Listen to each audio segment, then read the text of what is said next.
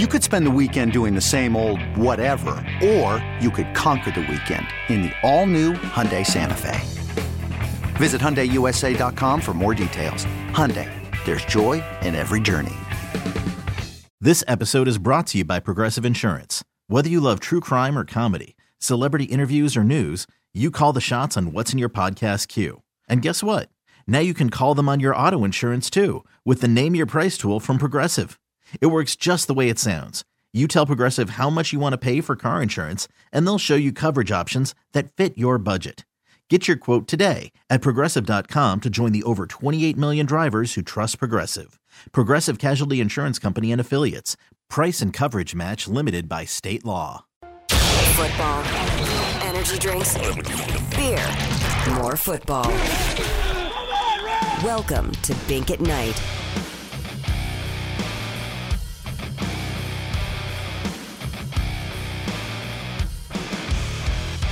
And welcome to at Night. Jay Binkley, Chris Unocero, taking you up till 7:30. Royals West Coast baseball action against San Francisco. Chris, last night's game was over by like 11:45. I know you're going to be settled in here for the for the long haul to the wee hours in the morning. Yeah, yeah. So I'm gonna I'm gonna be uh since I work from home, I'm gonna be working during that time period. And you know what? The uh, the extra inning rules had to been your favorite. You know, putting that guy on second. Oh yeah, dude. I, So that I'm way you don't so have those happy. 17 inning marathons. Dude, no, yeah. The what was it? The the game against the Cardinals was that Oh. 17 or was that 13? No, it was. Uh, I think was it 13. Yeah, I think it was 13. I just And remember Vern got done right when Fesco was coming in. Yeah, and I remember being like, "Oh, thank God I don't have to do that game because that's the game from hell, and and that's the one where you're like, yeah, I'm gonna I'm gonna rethink this whole producing Royals games thing." I think our Golden Tee machine was still working at that point, so It it, was, Gave, it it gave was. Vern something to do. Oh yeah, it was. So Vern, yeah, Vern, you know, calls in and you know we'll put him on hold so he can listen to the game, and then he goes over to Golden Tee. He just does a does a few. 18 round 18 hole rounds out there to kill some time during the rain delay. Would you say Golden Tee is it in your top three arcade games of all time?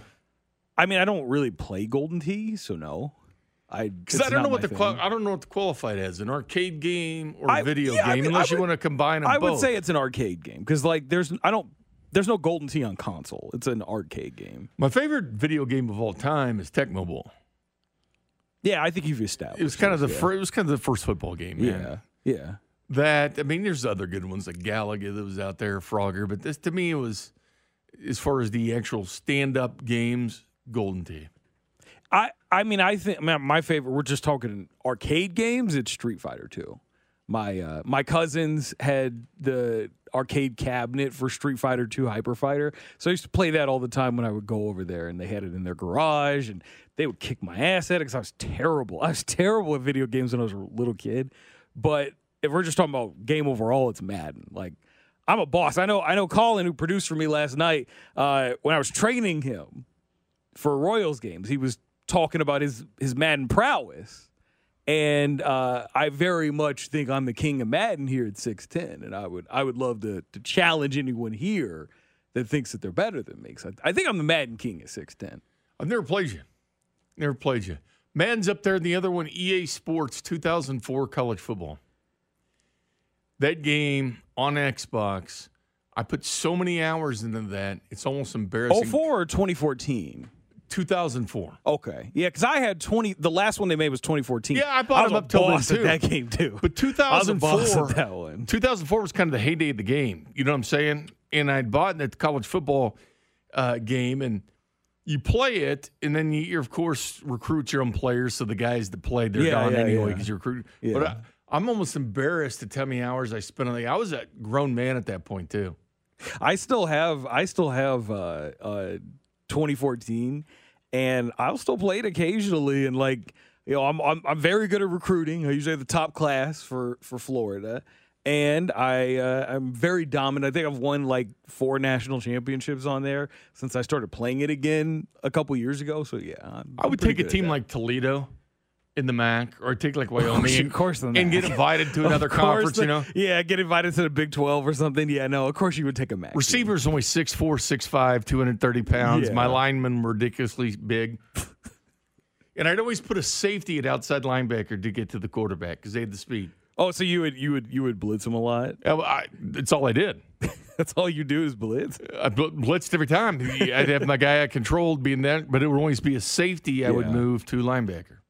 Wow, that's a that's an interesting that's an interesting personnel choice. I don't know if I. It's I like the NFL is now. It's like the NFL is now. Think about the day the linebackers 6'2", 6'3", 250 pounds. Yeah, that's done. You know, like your Pepper Johnson types. yeah, that's done now. Yeah, it's the hybrid safety linebacker roles, like Isaiah Simmons, Yeah, now you got Jeremy guys like, Chinn. like like Nick Bolton, who's who would normally traditionally be an undersized middle linebacker, but like now he's actually a, a very good linebacker in the NFL.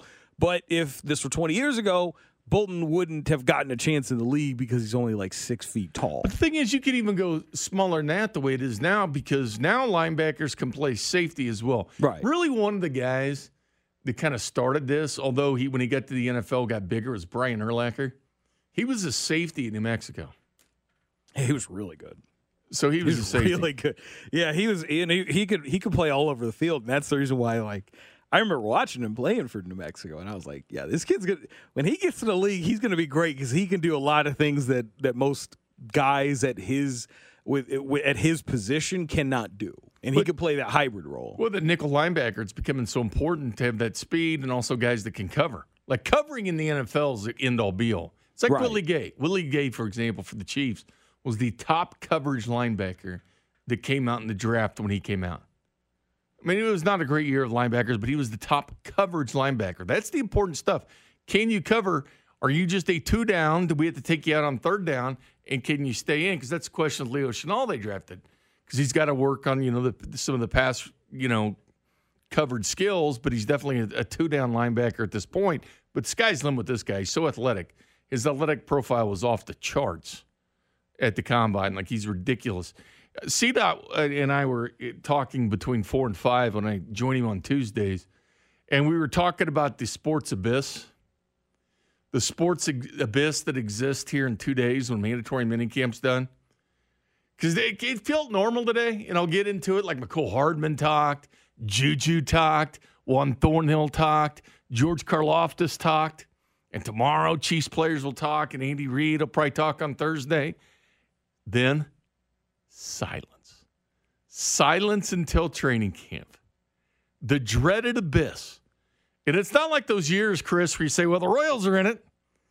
That'll keep us rolling until training camp. That'll keep us going. And the funny thing is, you know, since I've been at 610, I think 2012, something like that, and it's always Chiefs, Chiefs, Chiefs, Chiefs, Chiefs when we were at Uncle D's. That's where we used to do, do the show from all the time at training camp. But it's always Chiefs, Chiefs, Chiefs, except for two years 14 and 15. And then there was a lot more, I would say, well, 15 for sure. It was like 80% Royals talk and 20% Chiefs. Yeah. But then it went right back to the Chiefs. Even 2016 too, because I did a show from Uncle D's in 2016, um, right around the time that like they were they were getting ready to move or trying to move Wade. Uh, that was a time where it was heavy Royals too, because the Royals were still in contention that year, even though they ended up not making the playoffs that year. So even in 2016, yeah, I, I would agree with you. Very heavy on the Royals at that time too. Do you consider it the sports abyss? Because really, the weakest time in sports is All Star break that week. Which that's that's the sports abyss to which me. some conferences totally understand and respect. Like the SEC will typically have its media days during the All Star break. Why? So it's first topic on Sports Center. What Nick Saban, you know, Right, and this year the SEC media day is gonna be insane because of the whole Jimbo and Nick thing and. It, it, it, Are they gonna bring in a boxing ring and just have those guys go at it for ten rounds in the middle of the in the middle of media day?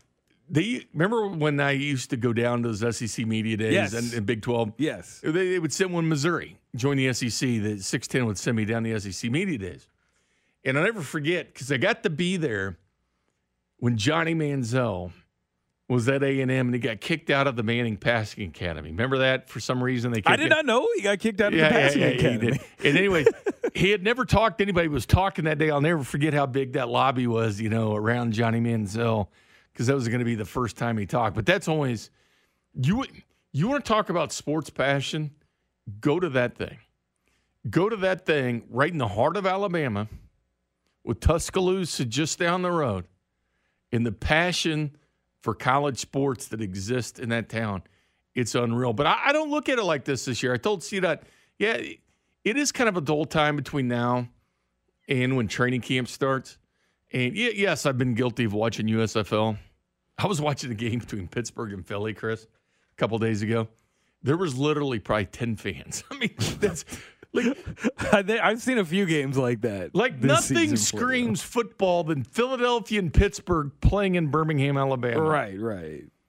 I I here's here's my thing. I, I do agree with you. Like after minicamp, there really isn't a whole lot on the on the unless you're like a diehard baseball fan. There isn't a whole lot to really kind of pay attention to, especially once the NBA finals are done this week. Like not going to be a whole lot to pay attention to as far as sports goes. So like I, certainly people in our position as as sports media as people who have to talk about it, we got to find some ways to to this is the most challenging time of the year for us because we don't have as much to talk about because it's easy for us to talk. Like football season is super easy for us. But once we get out of football season and we get past all the big off-season events, this right here is is the abyss time for people like us. But see though, this is where I disagree. This is where I disagree. This year is a different year. This year is a different year because the hope is on the horizon. Chris, I made my annual pilgrimage to Barnes and Noble to buy my college football mags the other day. And I know what you might be thinking. Can't you get all this stuff online? The answer is yes. Yes, I could. But there's something old school about taking a magazine out to the porch with the beer and reading a football magazine. I know that sounds silly to some, Chris, especially you still, you younger generations. you still read the football magazines? you don't look at those? Not anymore. I used to when I was a kid. But it's right there in front of you. Like you sit there and look at it forever online. And I- but I you can- get to get the magazine. You can look at team by team breakdowns.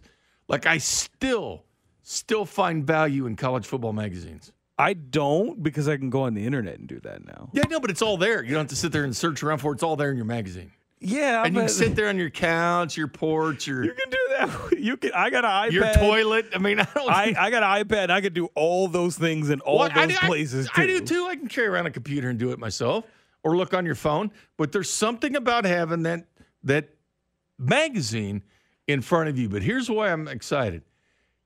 The thought of the Chiefs in training camp has me really excited about this season. It wasn't that I was wasn't excited when they were running it back, but you kind of knew what to expect. It was the same team. It was essentially the same team when they were running it back to back Super Bowls. But this year, to me, there's been so much crap talked nationally, you know, and just nonsense, like what, what Tyreek was talking about, Tua being more accurate. It is cutthroat out there now, man.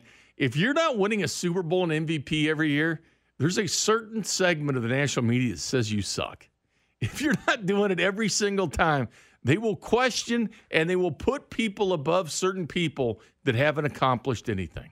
You know, I, I actually think that's a good point because normally during this time of year we don't have a lot to talk about football wise, but because of the outlandish takes that have surfaced from guys like Tyreek Hill or there's all every week it seems like there's somebody in the media like Dan Orlovsky or whoever who's Well, this is list season coming up here, right? Yeah, the top oh, 100's coming out. The- um, yeah, this is list season. next month. The next month and a half is list season. Yeah, it's it's list season and like prediction season. Like once we like a month from now, uh, once we get ready for training camp, that's going to be prediction season. That's going to be who, you know division winners and who you got in the Super Bowl season. And, it, so it's like things like that certainly are, are going to be the big point.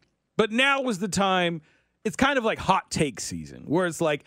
Oh, okay. There's not a whole lot going on, so let me get this stupid take off for a little bit of attention for a couple days, and then and then we'll we'll go to the next stupid take that comes out. So that's kind of what's happening right now. Because normally we wouldn't be talking in, in depth about how many targets Tyreek Hill got last season for the Chiefs, but because of a stupid take that he said on his podcast, it becomes a an actual good talking point to have on sports radio because we really don't have anything else to talk about. Oh, just like the Mahomes doubters that are out there, and Yeah. you know, people saying Josh Allen's, but there's just so many of these question marks can be answered. Mahomes has a chance to destroy basically every top quarterback in the NFL next year, except for Aaron Rodgers. He gets a shot at Tom. He gets to play Josh Allen again. He gets Justin Herbert twice. Gets Russell Wilson twice. I mean, he has a chance to go out there and just make statement after statement. This is a statement season for the Kansas City Chiefs, in my opinion to shut people the hell up. I'll, I'll I'll rally off a hot take here before we go to the break.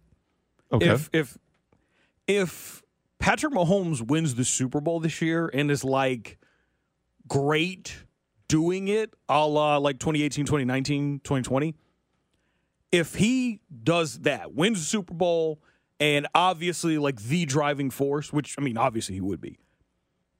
Probably the single best season we've seen from a quarterback ever, considering the competition he had to go through to get there. yeah. Would you see a list of greatest quarterback seasons ever? They had Mahomes, Yeah. 5,000 yard, 50 touchdowns. Yeah. Eighth. you consider the competition that he has to face in his own division, in his conference, and obviously in the Super Bowl, because more than likely he's going to be a great quarterback he faces in the Super Bowl. If he wins the Super Bowl next year, if they win the Super Bowl next year, I, I think you put him number one as far as the greatest seasons for a quarterback ever, because that would be a hell of a of an accomplishment for Patrick Mahomes to do that next season. We'll get into why I think this is going to be the uh, the off season to remember, and some ridiculous takes on the text line. They are definitely woke up at this time of night. Next. This is Bink at Night on your home for Royals baseball and the official broadcast partner of the Kansas City Chiefs, 610 Sports Radio.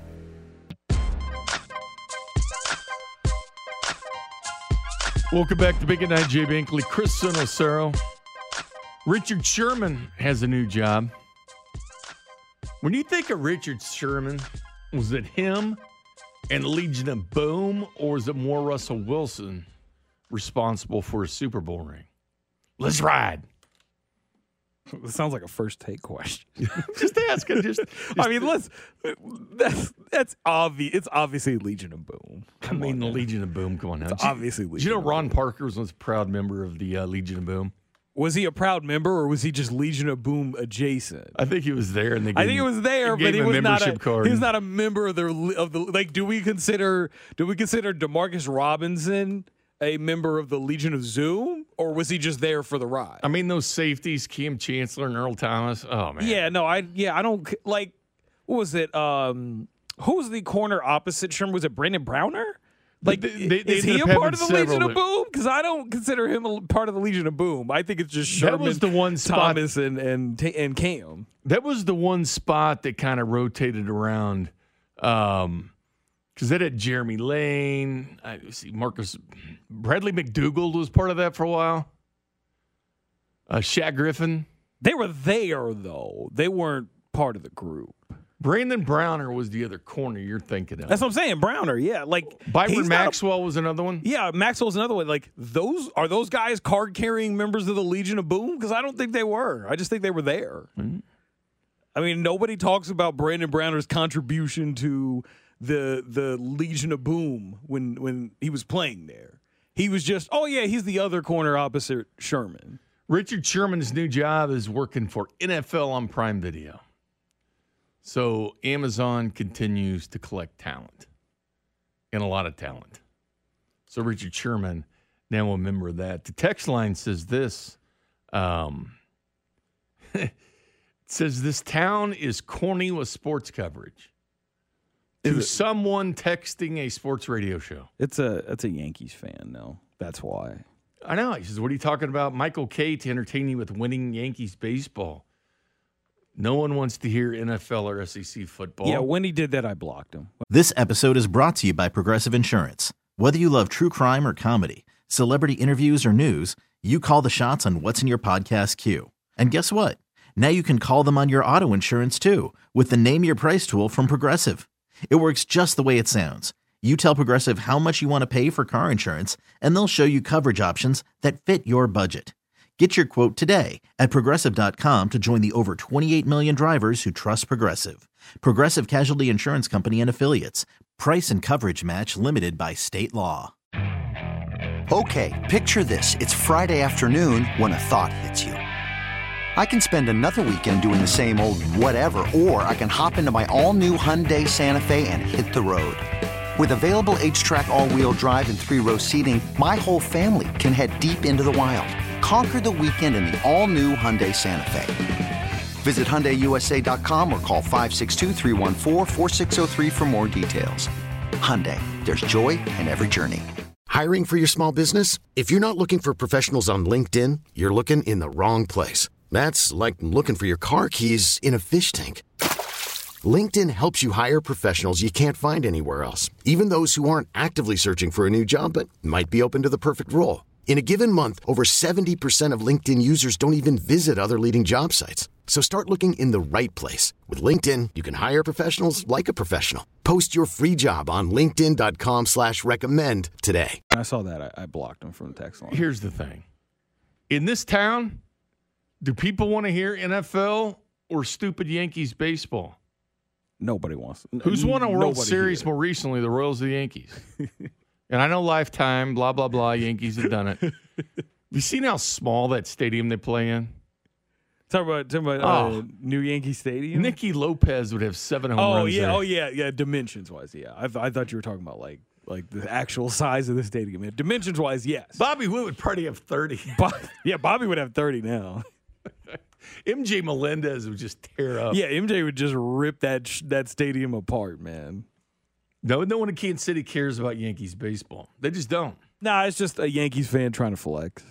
But I mean, in the 70s, the Royals and Yankees used to be your big rivals. But no, it's a sports. Because if they're like a New York sports fan, they can't really like brag about anything else but the Yankees. Because your football team suck, your other baseball team sucks. Uh, you know, your I mean the, the Rangers. You could do the Rangers. I think the Rangers are doing good in in the uh, in the uh, NHL playoffs. Not anymore, but- they're done. oh, they're done now. Okay, We're yeah, I- down to the Lightning going for three in a row against the Lanch. yeah. Because I saw that they were up two one last week. Lightning when beat- I was here. It's Lightning Avalanche. Wow, man, Lightning going for three in a row. bad day to be. This era York sports, pretty damn good, huh? Knicks suck. I mean, tough being a New York sports fan right now. Yeah, they get everything right, but wins. Um, Somebody asked you who you got on the text line. Somebody asked who you got in the U.S. Open. I'll take Scotty Scheffler. you can't. Do you are how much? How many minutes of the U.S. Open are you going to watch? Probably quite a bit of it. Are to you actually gonna watch a I lot watch of a, it? I watch a lot of golf. Do you? Yeah. Wow, that I didn't know that Bink was a golf degenerate Well, too. I, I like golf. Mom likes it a ton. I usually go visit her on Sunday afternoons. We always watch golf together. I guess always I'll the Royals game on one TV and we'll watch golf on the other. Somebody in the Jay She's like one of the biggest golf fans you'll ever see. Oh, really? Oh yeah, she loves it. Somebody in the Jay Southland Tow Service text line said most Yankees fans are Cowboys fans, though. Yeah, that is that is true, and they're also Duke basketball fans as well. And then they will, will like pick a couple of their NFL Probably teams. to Tampa Bay. Lightning fans too right now. Yeah, right, right now, right now, until they find the next good hockey team to root for. Yeah, that is a, that is a good point. I have an uncle who is a Cowboys fan and is a fan of Duke basketball and bandwagons with like the Buccaneers and whatnot. And so, yeah, I believe me, I, I know they, those guys. Uh, they they all root for the the most notable teams in the respective. See, and that's not fun. Lakers fans too. Yeah, somebody said That's Lakers fans fun. too. That's true. And that's why that's why I try to tell Royals fans. I, I know it's lean right now, and I know the losses are piling up. I know they're 20 games under 500, but unless you go for the through the valleys, the peaks don't mean as much. I'll remember I was in Chicago with Vern when the Royals clinched a playoff berth in, uh, berth in 2014. People didn't give a damn it was going to be a wild card game. The Royals were in the postseason. You should have heard. Well, you probably did. You were probably. I was watching night. the game. I was watching the game that but night. You, you the calls. I mean, the people were ecstatic. I mean, they- you know, they were beside themselves. The Royals are in the postseason. People were crying on the you know on, what? the, on the on the Because they had line. gone through hundred lost seasons. If the Royals were always relevant at that time, it wouldn't have meant as much. Like it is fun when you suck for the longest time and all of a sudden you're good. It's like if the Detroit Lions like got together and made a run in the postseason. Can you imagine that town? A team, a team like the Lions that never won in the postseason, actually made a postseason run. That's being a fan, man. When you go through the bad stuff and then you taste the good stuff. That's why I, I have a lot of respect for the Royals fans that been there and done that for like the last 20 years. Like if you watch the Buddy Bell years of of the Royals, you deserve what happened with with the the World Series years of 14 and 15. You deserve it cuz I remember watching those games and it felt like there was no hope with the team whatsoever. And then you get to 2014 and they make the playoffs and you're like, "Oh, well that's nice we made the playoffs." And then they they win that game in comeback fashion and all of a sudden, they go into that series against the Angels and they get those first two wins. And you're like, oh, they might have a chance here. It's like the Bengals last year. They had four wins the year before. Then all of a sudden, they're in the Super Bowl. Yeah. I mean, that is a team that is that has been watching bad football for a very long time. Then they get a taste of the good life, and it felt better because they they went through the um, valleys. I have no idea what this text means from the eight one six, Chris. Bank found the perfect way to piss off my wife. Okay, what'd you do? Three days of nothing but protein shakes, water, and beer. The look on her eyes when I said I lost seven pounds was a thing of beauty. Clearly, this this guy's been trying to stick it to his wife for a while. Yeah, but, but he had sh- protein shakes, water, and beer. I guess the beer part, the fact that he lost weight drinking beer. Hats yeah, off they, to you, sir. T- yeah, they tell you to stop drinking alcohol. Hats off to you. If you Hats off to you. Your wife's like, hey, that's I'm basically an all liquid diet. That's yeah. probably not that healthy. Yeah, probably want to like eat some real food too. He was probably hungry as hell doing all that. Pro Football Focus listed the uh, highest scoring drive percentage of the last two seasons. So, top 10 scoring drive percentage since 2020, including playoffs. And last year, the Chiefs were more points per drive than anybody in the NFL. The Bills, on the other hand, were fewest points per drive in the NFL.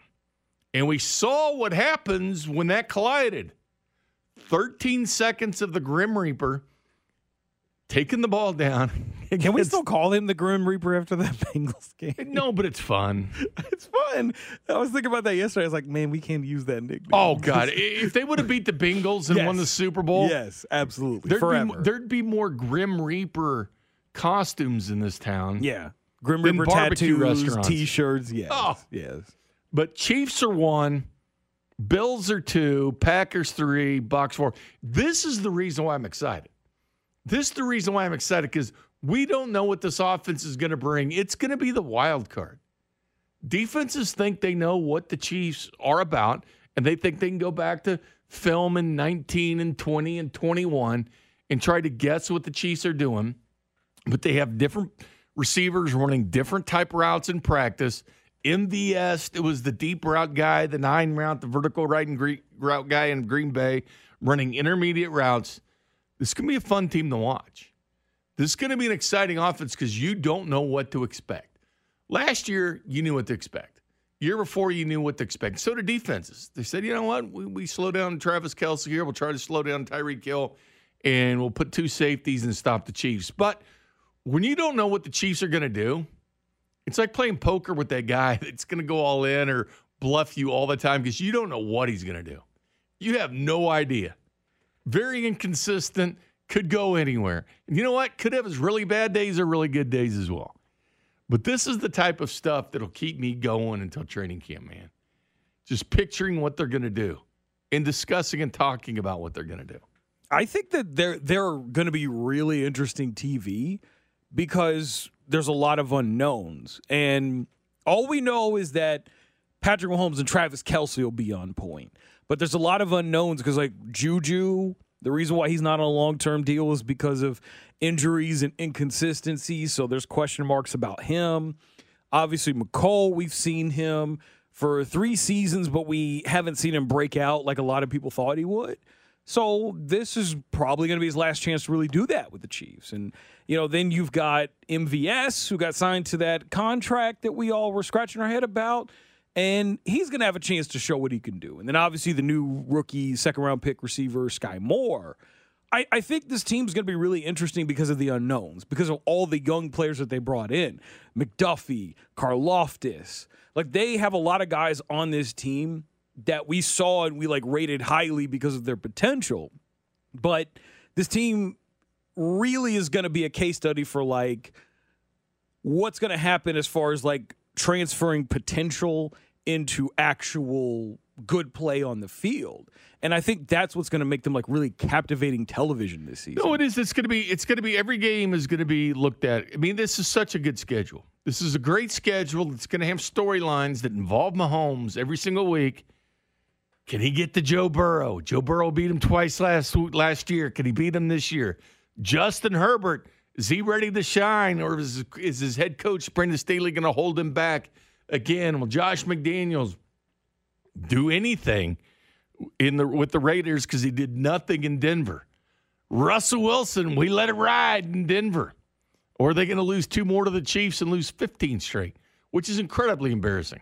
Dude, if they lose both games, incredibly embarrassing. Year, if they lose both games to, because you know, like right now, Broncos fans are feeling Brody because they got themselves a nice quarterback.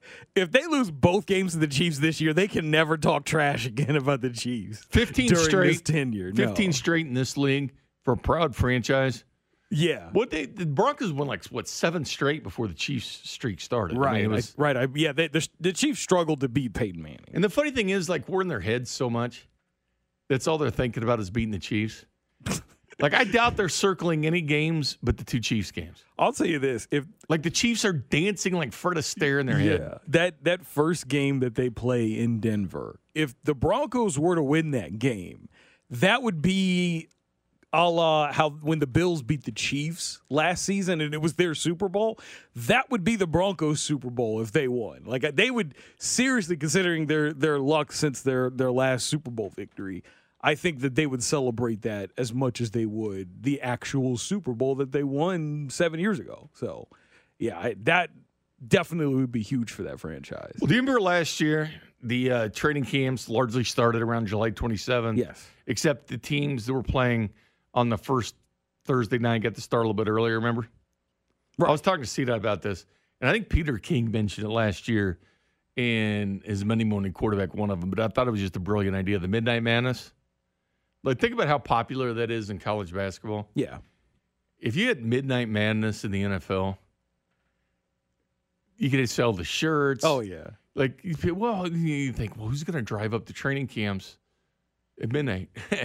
Try this town.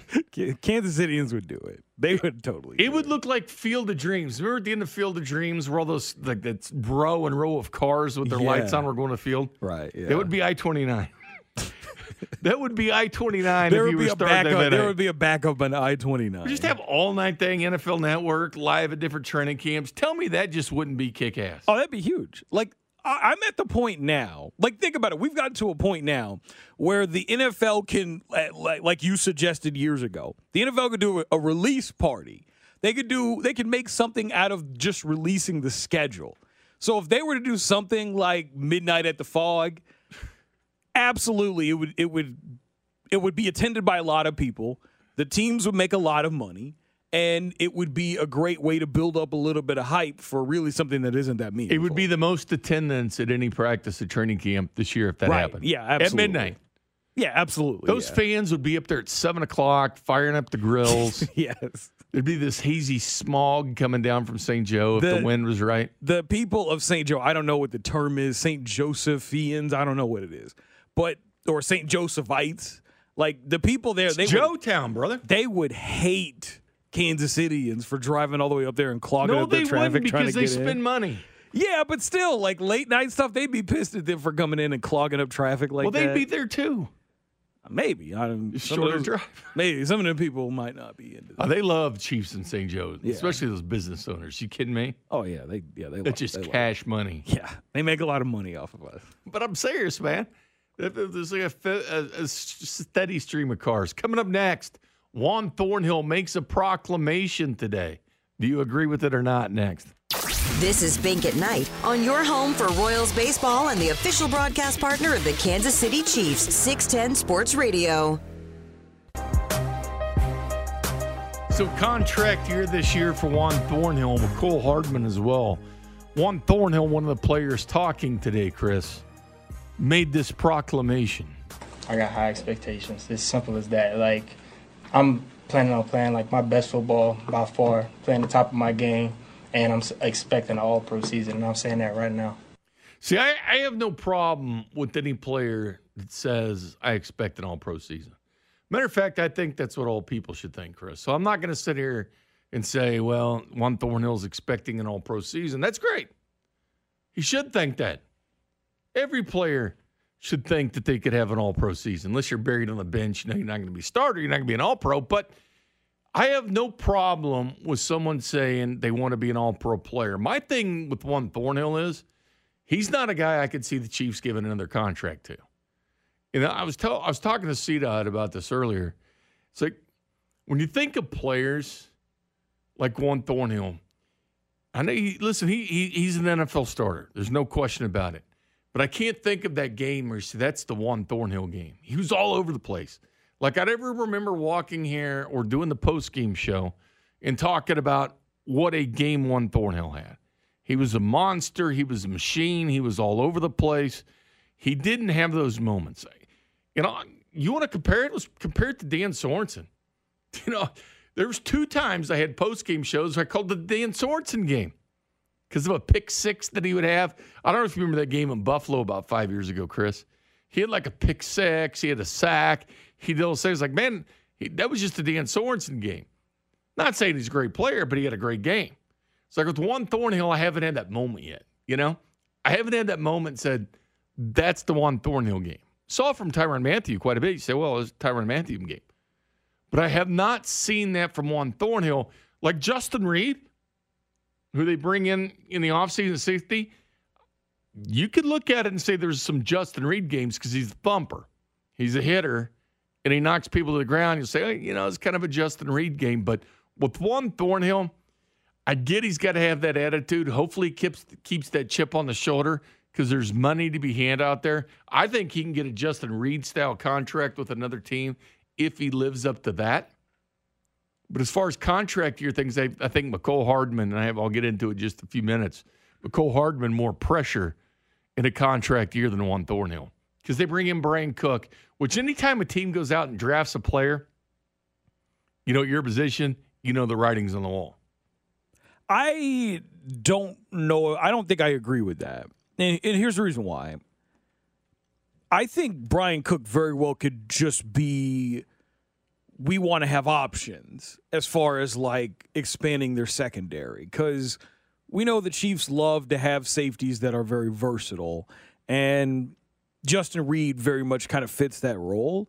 So I could see them doing something where they have Justin Reid do what Tyrann Mathieu was doing, where he was playing slot, where he was playing essentially a linebacker over the middle of the field in like dime coverage.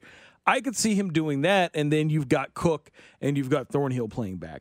I think that Thornhill, as long as he's not trying to go out and get a major big money contract, I could see Thornhill getting re-signed by the Chiefs because I I really do think that the Chiefs look at their situation and they're like, we're really committed to going out here and building our defense. Well, last year he was in proven mode. He was running with the threes there for a while. Yeah, they wanted to get that trust back with. Him. Yeah, because there was issues like he. I don't think he really like physically believed he wasn't 100 percent healthy. He, yeah, I, he wasn't. He, he wasn't played there. hurt the year before. Yeah, exactly. So like you look at the last two seasons for him, and because of the injury and the mental ramifications of tearing your ACL and you hear it all the time from players who've done that. It is a big mental barrier to you getting back to what you were doing before that injury.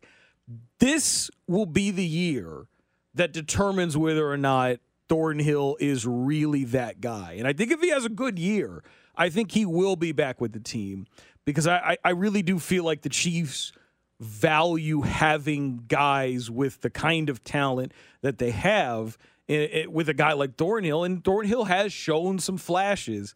The issue is just that he had Tyrann Mathieu, who's better than he was lined up next to him, and then he had two years where he was just kind of trying to get back from his injury, both physically and mentally. And this year now will be the time that we get to see that. There, there's just not as much flash. I mean, he played in the 12 games last year. Was only eight the year before because of the injury, but he had one forced fumble and one interception. I mean, but do you like? You do you need more flash? Yeah, you need you somebody need all around Like, the ball. Was Justin Reid Flash at Houston, or was he just a good safety? Yeah, because I think Justin Reid's the type of guy that you'll come into work the next day But- going, "Did you see that freaking hit?" Was he though? Like, I think it was. a I good, I think you'll say he was that, a though. Good, but like, was he that at Houston? though? that's my question. Not do you yeah, think he had those that? plays where you're like, "Whoa." Was he like, oh my god, this dude is a freak? You got to sign him because it really wasn't that way when he was a free agent. Uh, and the Chiefs signed him. There were a lot of people questioning whether or not he was a better signing than Tyrann Mathieu. It's- it's so I don't think that you can be like, yeah, well, he had the flash that that Thornhill had. I think very much. If he if he did have that flash, he'd have gotten a better contract than three years thirty. Well, it's it's the whole thing is because I remember Nick Bolton in Missouri. He was totally the water cooler guy. Yeah. It's like, man, you see Nick Bolton, man? Oh yeah, a lot He's of people crushing fools. people in Chiefs Kingdom loved him. Yeah, he's going the guy you that come in and talk about the next day. Absolutely. Yeah, th- that's when you make plays. When fans or you know us are sitting there talking about the hell of a game you had the day before. Right. I just don't think that Flash is like the I'm not talking about minimum qualification. playmaking ability. Yeah, get that but- interception, get that fumble, make that But like you know, he's a first he's down a- saving tackle. Juan's a free safety though. He's not he's not roaming all over the field like a strong safety is. So you're not going to get very many opportunities in comparison to a guy like Tyrann who is just all over the place and getting those opportunities. Yeah, I mean, he was in the slot more than he was at safety two years ago. Two Tyrann. years? I mean, well, he was everywhere. Yeah, that's what I'm saying, though. He was in prime positions to make plays. That's not something that Juan is in. So if Juan's good at what he does, playing the role that he plays, I don't see a reason why you would use that as a as a detriment to bringing him back. and I know they like three safety looks, and I like look. They look- love three safety looks. That's the reason why Sorensen, even after he got benched in place of Thornhill, was still playing like 40% of the snaps. nickel linebacker. You. Yeah. Uh, coming up next, I got to get to it because Stephen A. Smith, and I talked Tyreek Hill stuff all day yesterday morning, but Stephen A. Smith just lit into Tyreek Hill. And this is the thing, man, about legacies. And when you want to see your legacy start to get tarnished, explain next. This is Bink at Night on your home for Royals baseball and the official broadcast partner of the Kansas City Chiefs, 610 Sports Radio.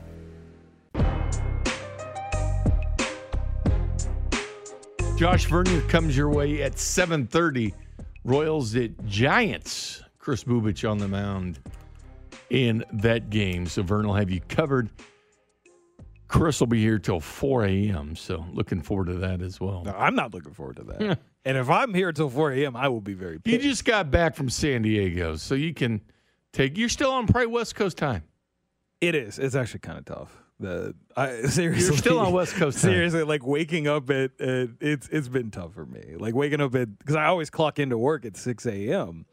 And uh, Oh. yeah, it's been tough for me doing that the last couple of days because uh, it feels like four. To me. Body's still on West Coast time, man. Yeah, yeah. No, that was a tough adjustment. Anyway, I heard uh, Stephen A. say this on Tyreek Hill, and love love Stephen A. or hate Stephen A. I think the Chiefs fans uh, will like him after this. But uh, this is what I always hate in sports is when someone gets a legacy, and then really you don't get the attention that you probably wanted to or saw. Because I can see so many things with the pressure of Tyreek Hill. the podcast, say we want about that. We've talked a lot about that, but now it's about production. And would I be shocked if week eight he's throwing his helmet on the sideline and yelling at Tua for bouncing the ball off the ground to him again? Would I be shocked about that? No. Because you got to be careful in life what you wish for. But here was Stephen A., and this was beautiful. Tested. Let me get this straight. Tua Tagovailoa, you just joined. Y'all ain't even in preseason yet, so which means the only thing you've done was catch passes from him running routes in, in spring practice, at the very least. I mean, that's all. That's all you've got to go on. And that you're trying to tell me is comparable to the numbers you put up with Patrick Mahomes going to four straight AFC championship games, going to back to back Super Bowls, winning a Super Bowl championship, recognizing the fact that Patrick Mahomes is the baddest brother on the planet right now as a quarterback, okay? And you to try to tell me a dude that you've never even played a preseason game with is more accurate than Patrick Mahomes? If you are really, really serious about that, I'm sorry, I'm going to say this on national television. Stay off the weed. and I don't know. I ain't trying to accuse Tyreek Hill or anything like that. I'm being facetious by saying that. I don't want anybody to think that I'm implying that he uses something. But that comment is so asinine, so utterly ridiculous, so beyond the pale that the brother really should be tested immediately if he's serious about that. You have no reason, no reason whatsoever to sit up there and to say something as nonsensical, as ignorant, and as ill-informed as that. And I don't give a damn that you've been in the NFL all of these years. You know good and damn well you can't judge a dude by running routes in practice, okay, and what he does there. T-Mobile has invested billions to light up America's largest 5G network from big cities to small towns, including right here in yours. And great coverage is just the beginning. Right now, families and small businesses can save up to 20% versus AT&T and Verizon when they switch. Visit your local T-Mobile store today.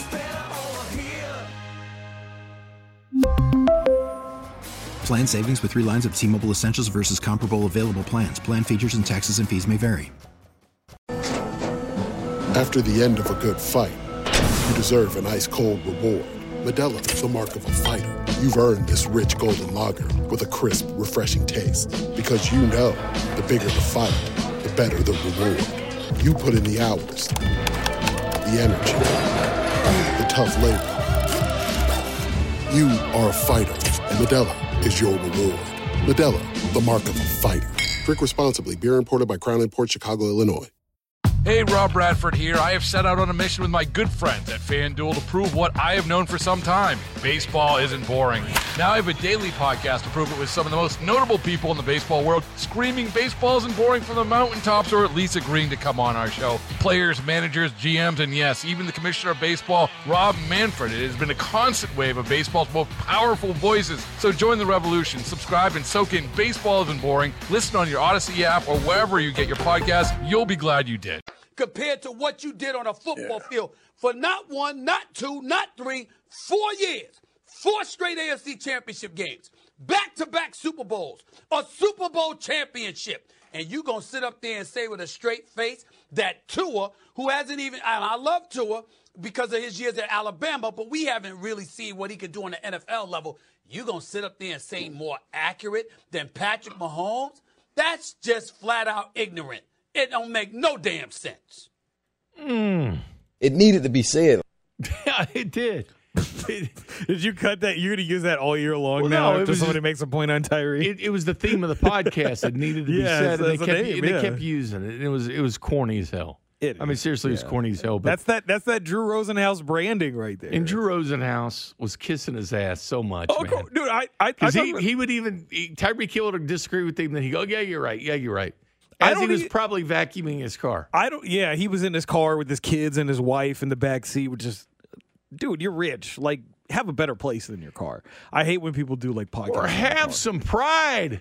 Yeah, uh, I hate. You're, I hate, you're a power agent. Yeah, I yeah, but like here was my thing is like it very much because like even though they would disagree, like Rosenhaus and whoever that co-host is, Julian Julius, whatever his name is, like those guys basically were like speaking for Tyreek the almost the entire time that I that, that that they were talking about this whole situation on the podcast, and it felt to me like they were kind of like giving his opinions for him, or or at least kind of altering his opinions in a way that made it more controversial. And that, to me, it was like it didn't feel like Tyreek felt that way. It felt like he was being led to to feel that way for more controversy. Why is it when I see Drew, Drew Rosenhaus and Tyreek together, I have this flashback of Jerry Maguire with Rod Tidwell dancing in the kitchen, show me the money. Yeah. dude, uh, Drew Rosenhaus just looks slimy. That's not a dude. He doesn't look trustworthy at all. It, it just it, it, was just funny because again, your legacy is built on this. It yeah. could come crumbling down because you didn't even want to to be your quarterback, and he, he's throwing it to him practice, not a game. That was, and that's like a tough quote because if Tua doesn't play well this year, all of a sudden Tyreek is going to look really bad for saying that he would much rather. And I, I, I he couldn't say that he would want Patrick Mahomes over Tua. Not when he just got traded there. You just can't do that. That's that's not especially because his quarterback is soft and you know he's a little two words. He's a, he's a he's a little insecure about himself. No comment. And I don't like calling people soft, but Tua seems like he's soft to me. Eh, you know what the, the thing is? It's like he's shallow. I mean, it's like he's a shell of what he was. Oh, the yeah. kid that I saw as a true freshman coming in halftime to beat Georgia and one of the ballsiest moves I've seen head coach do, pull out Jalen Hurts. It was 26 and 2. And you put in a true freshman that leads you back. That took some stomach, man. Yeah. For Tua to come great. back and lead. What happened to that guy? move. Like, Oh, what happened to that guy? He's bragging about a practice throw now. Ah, Whatever. We come back. Mecole Hardman also in that contract year had some interesting things to say, as well as George Karlaftis next. This is Bink at Night on your home for Royals baseball and the official broadcast partner of the Kansas City Chiefs, 610 Sports Radio. Football, energy drinks, beer, more football. Welcome to Bink at Night.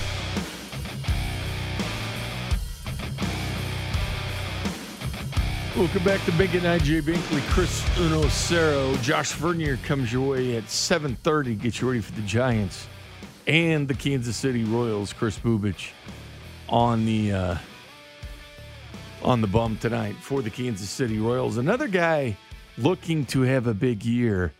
And there's several thoughts about Mecole Hardman. And I'll always like this type of confidence, Chris. Me. I don't, that's a question. Who's the fastest player on the team is what he was asked. Me. I don't, I don't think that's a question.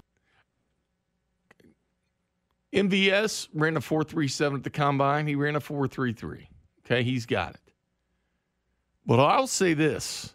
He was asked about how much pressure he's feeling this year. Uh, I don't feel no pressure for real. I just think it's it's one of those things. It's, it's like a next man up kind of mentality. And um, as far as like pressure wise, I, I really don't feel. I think it's just me, you know, having to step up and, and, and be a better overall player than I've been in the last past three years. So, um, um, but I don't feel no pressure. I think it's just more so me taking the initiative to be better than I I have, I have been. So.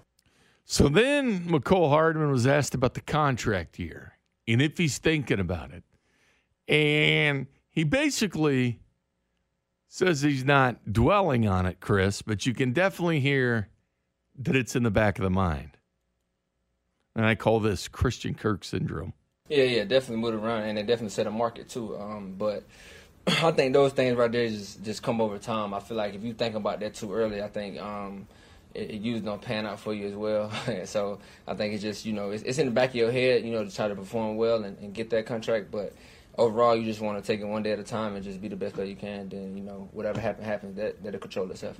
Well, he knows the exploding market of wide receivers. It's ridiculous. Eight eight receivers make it over twenty million dollars.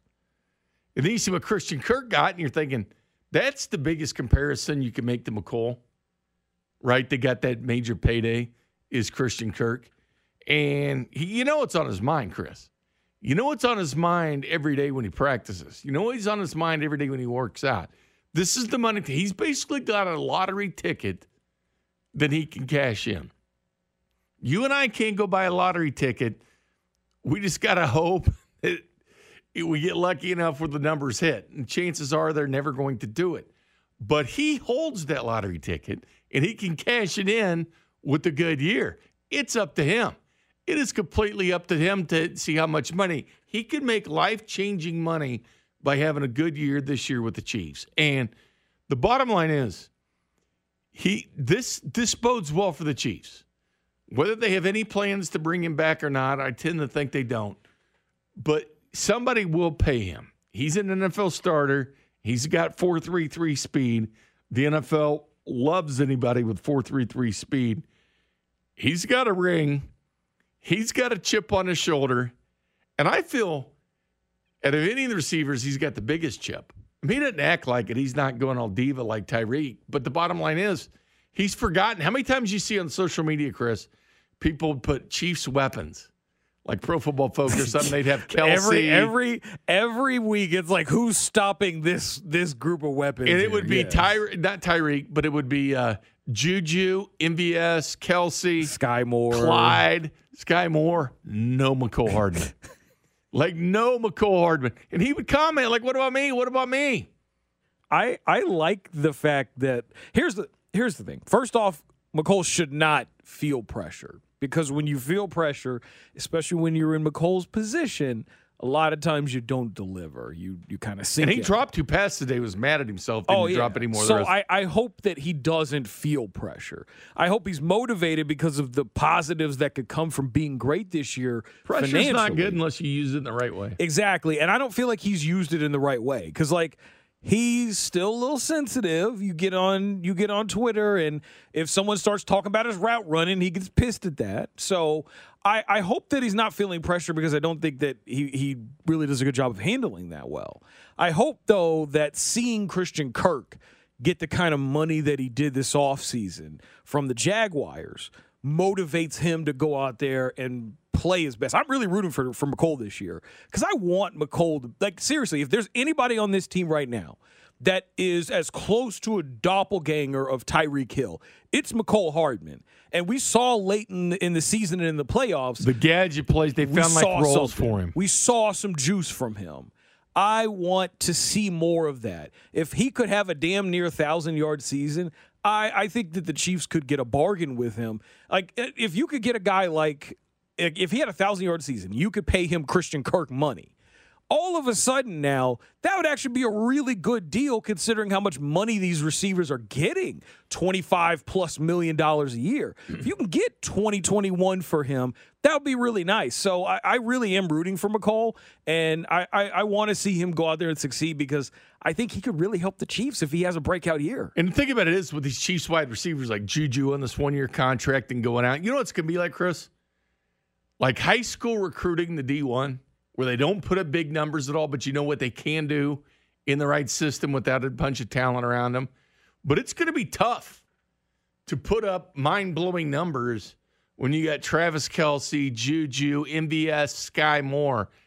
That's a that's a lot of footballs not going to you.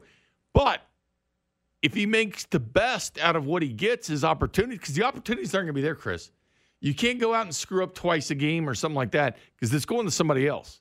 But if you make the best of your limited opportunities, which is always tough, you get a ton of opportunities, you're going to put up big numbers because you have the ball a lot, you got a chance the ball. But if you're not getting many opportunities, you better make the best out of the opportunities you get because the ball is going to be spread around a lot more. It's not like, hey, Mecole, you're going to get 10 targets a game. That's not going to happen. I think that he has a chance to actually get a lot of targets if he can show something in practice and with some of those limited touches he gets early on. I think he could. Because here's the thing Juju's had injury issues last few years, so it's not like he's a reliable option there as a number one. MVS never really broke out when he was in Green Bay playing with another great quarterback in Aaron Rodgers. So it's not like he's someone that we look at as like a, a those two guys are like this impenetrable wall that Mecole's not going to be able to get around in order to get a lot of targets. And Sky Moore's a rookie. And we know how hard it is for guys to go out there and adjust to Andy Reid's system as a receiver because of the fact that it's, it's it can be pretty complicated. Mecole has a, a lot more experience in this offense than all the other guys that he's competing with for touches, aside from like a, a Travis Kelce. So I really do think that Mecole could have an advantage here as we go into training camp. He's the old man in the room. Exactly. He's got the ring. He's, been the here. veteran. He's been here and he's done that. And so, because of that, I really do think Mecole could take advantage of that and get a lot more touches than what he's seen the last three years. And it really is up to him uh, as to whether or not he's going to go out there and make that happen. He was asked about uh, him wanting to become a more all around receiver. We, we heard there from uh, Juan Thornhill. He wants to have an all pro year. That's what he said. But Mecole Hardman saying the right things. Just doing everything better from blocking to releases to catching the ball to, you know, getting open. Like, I mean, just everything out of the above. So. Blocking, doing the small things, that that's the stuff you got to do. Because that's the unselfish stuff that stands out. Are you willing to block? Juju's willing to block. It's what makes his value so good. Juju or MVS is willing to block. MVS, MVS and Juju are great blockers. I mean, it's something about those guys. They're not. They're that. That's the other thing too, Chris. When you look at this offense, how it's going to be a little bit different. You got wide receivers that want to take your head off. I don't. Do you remember that hit Juju put on Vontaze Burfict? Oh, that was that was that was like one of the most satisfying, uh, uh, you know, hits that I've seen in the NFL in, in such a long time. Vontaze Burfict had it coming and he got it. Oh man, that was great. I You love know, that hit. That was a nice little rivalry, the Steelers and Bengals, but Vontaze had hurt Steelers in the past. Yeah, heard And- Antonio Brown in the playoffs. And he's a headhunter. And he's one of the toughest guys in the NFL, and Juju laid him out. And that stuff goes a long way, man. Because he's not afraid to stick his hat in there and uh, and get a little dirty. Here was uh, Mecole's uh, when he was asked about the uh, different style of routes for the receivers and what they may be asked to do different. Oh, um, no, I think I think it's the same offense. Um, I think that you know he gonna Coach Reid, uh, you know EB, the coach staff, they gonna really you know call the plays that you know best suit each player and, and you know and what suits our ability the best. You know, he's a long guy, you know he can go up and get the ball, he can take the top off. So you kind of gonna see some of the routes from him. Juju is a you know a bigger physical receiver. Uh, you're gonna see a lot of intermediate short game with him. And as for me, you know I'm a deep threat as well. Um, so you're gonna see a lot of deep passes from me, and you know some plays to get me the ball fast and you know just work. So I think it's going to be kind of similar thing that we've been doing in the past years. Just you're going to be seeing different guys. And last but not least, for Mecole Hardman, this was talking about. He dropped a couple passes in in practice, and he was pissed at himself. I'd rather him act pissed at himself than just be like, "No big deal," right? That's no good. Oh man, it just it's a fast. I, I need to catch. I, I dropped two in a row, back to back. Um, and it's just you know not being out there for a minute. You know, you kind of want to be perfect when you go, go back out there, and um, it's kind of one of those things that you know just frustrated with yourself and knowing I could be better. So um, I definitely could be better than that. But um, actually bounced back and caught everything else. So um, just one of those moments. Juju Smith Schuster also talked today and was asked what he likes best about this offense. And this is another one of those reasons when I talked about kind of why I'm looking forward to the season so much. I think that you know with this offense this year, I think we got so many guys who do so many different things. You know, it's all around. Uh, we're not, you know, just hey, you go here, you go there. It's like hey, everyone plays every position. Everyone knows what everyone's doing, and uh, I think like that right there helps us out a lot going into the season. So there you go, Juju Smith Schuster on there. Coming up next, Robert Quinn remains out there, Chris. Didn't show up to mandatory minicamp, had 18 and a half sacks last year. The guy would be good, but you're going to hear from the guy that the Chiefs going to be relying more than anybody on the defense from a rookie. His name's George Karlaftis. Next. This is Bink at Night on your home for Royals baseball and the official broadcast partner of the Kansas City Chiefs, 610 Sports Radio. Yeah, welcome back. Josh Vernier comes your way in 10 minutes for the Verns on Deck show. One thing I didn't get to with Juju was this little nugget, but a no look pass that he saw when he was standing on the sideline. Bro, I don't know. Today he did the no look pass, and I was just like, he got me, and I was on the sideline. And I guess everybody saw it because I wasn't. I thought I was the only one who saw it, but it got. Uh, I think it got a linebacker Jay, and it, it threw him off, and then everyone was just like like this, thinking he's going outside, but he went inside, and I, was- I was just like, wow, you know. Uh, but I, I, I got one of those too in the Pro Bowl where he threw the ball to me, then went through my hands because I didn't expect him to throw, me, throw the rock to me. And uh, he was rolling out right. I was cutting across field, and he was looking this way down the field, but he threw a bullet straight to me. And I'm running the shallow, and I was like, okay, that's that's pat for you. You know, that's what I gotta expect. I haven't got one yet this training camp, so uh, we'll see. Yeah, you got to be watching all times. You're still in it to Josh Gordon, but uh, Juju's on the sideline. They got fooled too. Juju got fooled too. Another thing I'm really looking forward to this year. But George Karlaftis talked today, and here's the one thing about uh, Karlaftis. I really wish that they would make a deal for Quinn. 18 and a half sacks last year is 32. But you talk about a guy that would make an impact because I think that edge rusher position, you look at all the depth. I mean, you think about offense, McKinnon sign, you know, back with the Chiefs, pretty deep, deep running back room, deep wide receiver room, deep safety room, deep corner room. The edge rusher is not. That's why I think George Karlaftis has the most pressure of any rookie because they didn't go out and get one in free agency. And at this point, they got George Karlaftis and expecting a lot out of him. He talked about that little Zoom meeting he had with the Chiefs. And I guess they just, it was a long one. They tested him as Spags, defensive line coach, everybody testing him. test him about and found out how much he likes football? I think that they were like trying to test my football knowledge, and I, I showed them that I knew what I'm talking about more or less. I think that's what they were looking for. Testing his football knowledge, knows what he's talking about. Hey, let's go draft George Karlaftis. Do you remember when uh, Andy Reid was talking about him going 100 miles an hour? Yeah. Yeah. Oh yeah, he tried. He was talking about trying to slow him down a bit. Yeah, trying to slow him down. George was asked about the slowing down. I, you know, they it wasn't directly towards me. It, you know, it was through through coach through Coach Cullen just saying, hey, you know, you got to tone it down. So you got to tone it down. I like the fact, like seriously, like the Chiefs are really hyping up Karlaftis. They, Well, they- they- generally don't do this with a rookie like that. He So- gets talked about more than McDuffie. Oh yeah, way which, more. Which you never hear about the second pick from a team talked about more than the first pick. Hell, they're not. I mean, he's.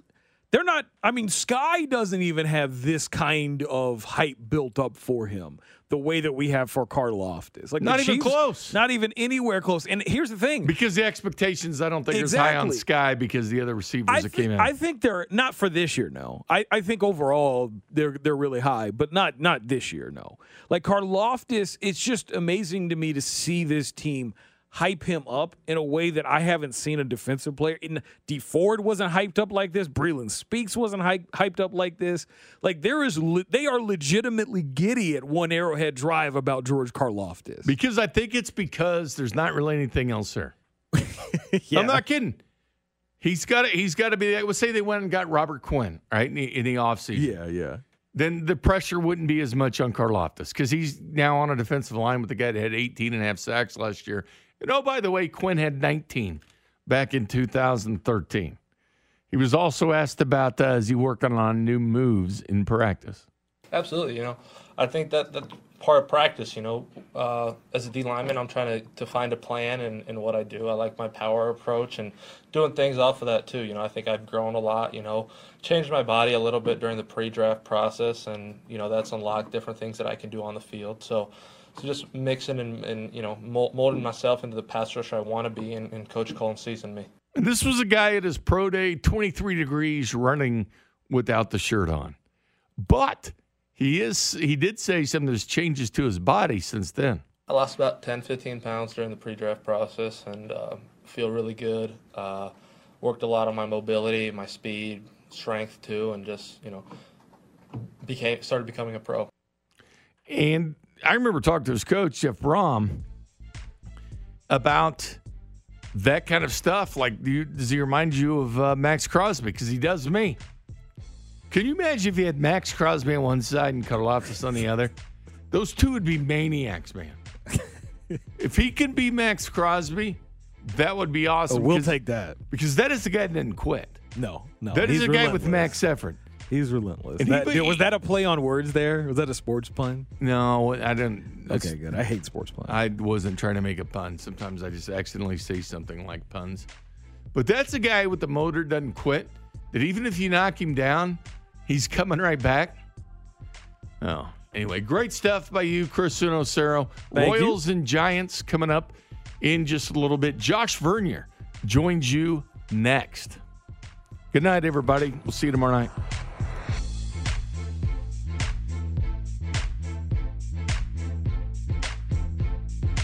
This is Bink at Night on your home for Royals baseball and the official broadcast partner of the Kansas City Chiefs, 610 Sports Radio.